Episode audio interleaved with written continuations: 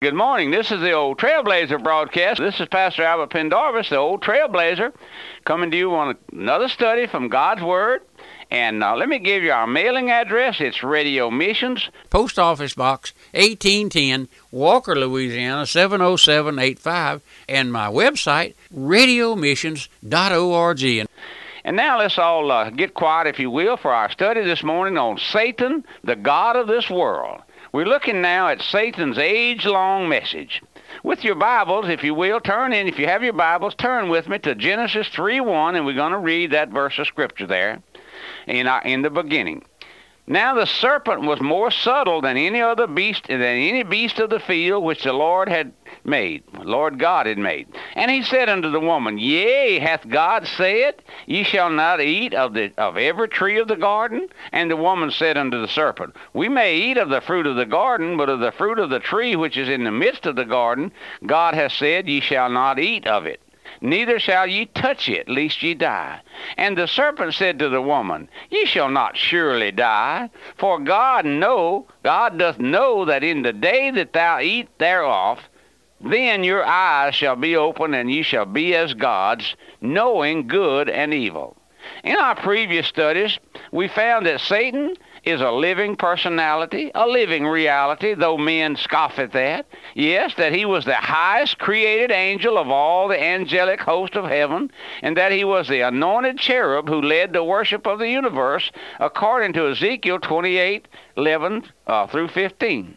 We also saw that in our, saw in our studies that Satan, because of his pride and his beauty, conceived in his heart to dethrone God and to set himself up on the throne Yes, on the throne of God, in the place of authority, and uh, be like God. As a result of this, he fell because of iniquity was found in his heart. He was cast out from the presence of God, according to Isaiah 12, 14. We also found in our previous studies, with just a little summary this morning, uh, that uh, we also found in our previous studies that this earth, in its original creation, according to Genesis 1 1, was a perfect creation, and no doubt was Satan's throne before he fell. When Satan fell, the same curse and judgment which fell upon him fell upon his throne, yes, this earth, according to Genesis 1 2. And the earth became without form and void, and darkness was upon the face of the deep. And this earth became a barren waste. Then in Genesis 1 3 through 26, we have the story of man's restoration of this earth and his creation of man in his own image and placing him on this earth to subdue it, to replenish it, and to have dominion over it. Then Satan, with all his host of fallen angels and demon spirits, took up their abode in the expanse and became the prince of the power of the air, according to Ephesians 2 2. From his headquarters in the air, he operates and controls the world system, according to John, 1 John 2:15, and became the god of this world, according to 1st 2nd Corinthians 4, 3, 6. But if our gospel be hid, it is hid to them that are lost, in whom the God of this world has blinded the minds of them that believe not, lest the light of the glorious gospel of Christ, who is the image of God, should shine unto them. For we preach not ourselves, but Christ Jesus the Lord, and ourselves your servant for Jesus' sake. For God, who commanded the light to shine out of darkness, has shined into our hearts to give the light of the knowledge of the glory of God in the face of Jesus Christ. Now let's notice first Satan's attack on man in the Garden of Eden his age long message of falsehood, misrepresentation, and outright lies. One day Satan approached Eve in the Garden of Eden through the serpent. That's right. His, this creature was called a serpent, which lent itself to Satan, may as well been may well have been the most beautiful of all creation of God, except man, because it was said here that the Satan was the serpent was more subtle than any beast of the field. The serpents we have today are the effect of the curse, according to Genesis 3:14. If you'll watch closely the serpents of today, you will still see the traces of that beauty despite the curse. Every movement of a serpent is graceful, and many of them are beautifully colored.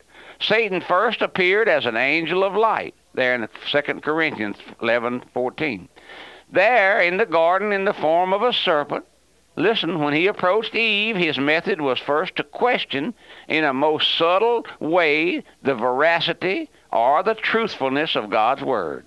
He did this in the form, yes, in the form of uh, just uh, of a question. He, he pr- approached her with a question. He said, Yea, hath God said? Has God said, Ye shall not eat of every tree of the garden? Listen, I imagine he was smiling, of course, with that satanic smile. Have you ever seen that on someone who's uh, demon possessed? I have. I've seen those who you uh, try to deal with kindly and patiently, and they you can see their eyes. They're looking straight through you. They have that demonic smile on their face, and nothing you say penetrates that heart. Why? Because Satan has that mind warped and twisted. I've had to deal with those folks like that here in the ministry, and then we see in God's Word how the demons had taken over the man's uh, mind there, and the the man in the tombs, didn't we? Yes, we. That's right. The Lord cast those demons out but oh, Satan here, he had that satanic smile. He was so gracefully, that's graceful. Yea, hath God said? Do you mean to tell me that God said, Ye shall not eat of every tree of the garden? Listen, listen. He said, That's strange. This is Satan speaking. I'm paraphrasing, of course. I never heard tell of a loving God, a merciful God, a good God that Jehovah claims to be make such a statement. That was a direct attack on God's character. Now, my friend, Satan has ever uh, takes every opportunity through his ambassadors, through you, if you're a child of Satan, to take a dig at God's word, to cast a, cast a, a, a light on on uh, right, just cast a doubt on God's word. Well, how much of God's word you can can you believe? That's right. One of the school teachers told my wife one day they were sitting drinking coffee and discussion came up about uh, Jonah and the whale or something. I forget now.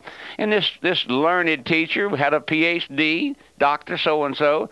She said, "Well, I just don't know how much of the Bible we can believe."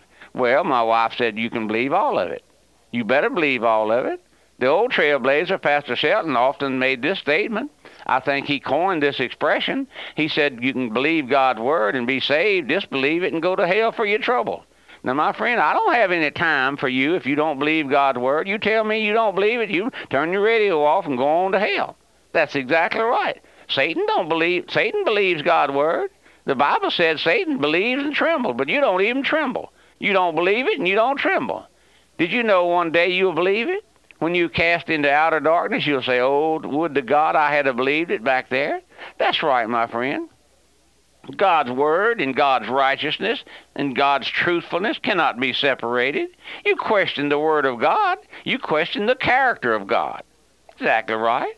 You question the veracity of God, and you have no foundation. You you wipe out your own uh, foundation that you hope to stand on one day.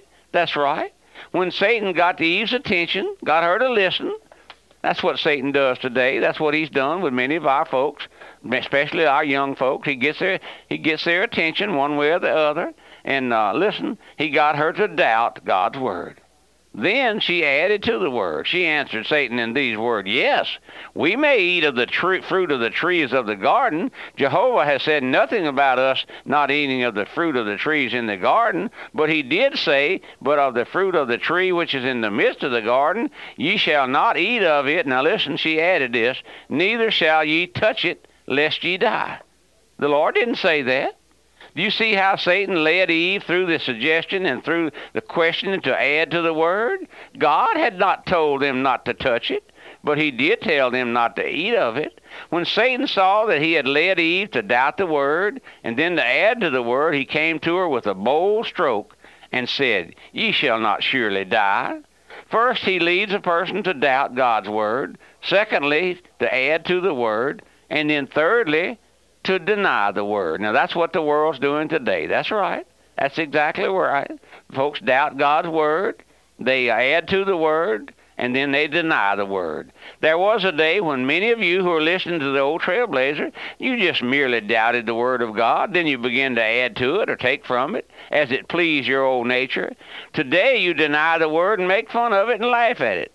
Let me tell you something, my friend. The Bible is the Word of God, whether you believe it or not, whether anybody believes it. You can deny it here and laugh at it, but you won't laugh at it in hell. You won't deny it in hell. Did you ever stop to think that Satan believes the word of God? God says in James 2:19, "Thou believest there is one God, thou dost well. The devils also believe and tremble." Multitude of you folks out there in our radio audience have never trembled under the word of God. You've done your best to rule out the word of God out of your life so that you can live as you please. That's right. You've, you've cast it aside. No longer does it occupy a place in your home, on your mantel shelf, or your coffee table. No, it's been relegated to the scrap heap, and that way you, the the the, uh, the the stigma there is not there. When folks come over and want to get a, a little drink before supper, you, the the Bible is a stigma there, so you want it out of your way. That no longer, no longer, my friend, do we have uh, folks who care for God's word. I know, I know, my friend. And uh, Satan will wrest the true meaning of the word and pervert it every time. John 4, 8, 844 says, Ye are of your father the devil, and the lust of your flesh, his lust of your flesh, he was a murderer from the beginning and abode not in the truth, because there is no truth in him. When he speaketh a lie, he speaketh of his own, for he is a liar and the father of it. Are you beginning to see just a little of how powerful Satan is and how much influence that he uh, holds over our folks today? That's right.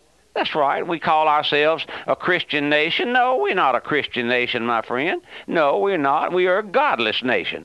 We that's right. We deny the word of God. Oh, we make much of the make much of Christ these days, put Christ back in Christmas and all of those things, but we deny the word. The word says, "Except ye repent." Oh, we just pass that over. That's old fashioned. That's old fogey eyed stuff. That's what that old trailblazer said. You can't believe anything he said. That's what they preach there at uh, Radio Mission. That man must be awakened to his lost condition. We won't have that. You say we don't have to do that. We've already made our decision. We've already joined the church church. We've already been. But listen, listen, my friend. God's word says, except ye repent, ye shall all perish. That's what God's word says. But see, you can easily say, well, uh, we don't know how much you can believe. I tell you one thing this morning, my friend. You can believe every jot and every tittle. It's verbally inspired. It's inerrant. It has no error. That's right. It's the Word of God, and it's powerful, sharper than any two-edged sword, and uh, dividing the bone between the bone and the marrow, and uh, you can disbelieve it, disbelieve it, and go on to hell for your trouble. Or you can believe it, turn to it, turn to the Lord through the Word. That's right. Christ is revealed to the human heart through the Word. One day, some poor old sinner sitting there reading his Bible, searching the Scripture, and the Lord is lifted up through the pages of the book as his Lord and Savior. That's how God saves a sinner, not by joining the church, not by making a decision, not by being baptized as an infant or or or, uh, or following the traditions of some church, taking all the those things. No, my friend, lighting a candle and burning it for old grandpa who died years ago, hoping you get him out of purgatory. There's no such a thing as that taught in God's word. That's all. That's Satan's work, my friend. Nothing but the work of Satan and and there's no no sure nothing sure there, no foundation to stand on. It's all man-made, my friend. But listen, God's word is true. Every jot and every tittle will come to pass. The Bible says, "Heaven and earth pass away, but my word shall not pass away." It's eternal. I wonder if you'd uh, write me this morning. Let me know that you're listening. And uh, stay tuned day by day, morning after morning, for the Old Trailblazer. This is Pastor Albert Pendarvis, the Old Trailblazer. Remember, our mailing address is Radio Missions. Post Office Box 1810, Walker, Louisiana 70785. Goodbye and God bless you. Pastor Pendarvis invites you to listen to the Radio Missions Internet radio station that presents the Old Trailblazer broadcast, Voice of Truth broadcast, weekly sermons, and music 24 hours a day. For information and a link to listen, visit our website at radiomissions.org. That's radiomissions.org. And be sure to join us again each Monday through Friday on this station for the Old Trailblazer broadcast with Pastor Albert Pendarvis.